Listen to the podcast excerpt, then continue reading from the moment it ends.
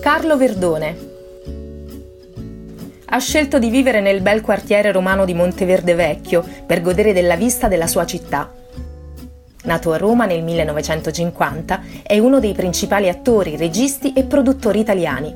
Figlio di un critico cinematografico, Mario è stato spronato alla recitazione dalla madre rossana Schiavina tanti i personaggi che lo caratterizzano. Il metodico Furio, il falso prete, il coatto, il qualunquista romano sono solo alcuni.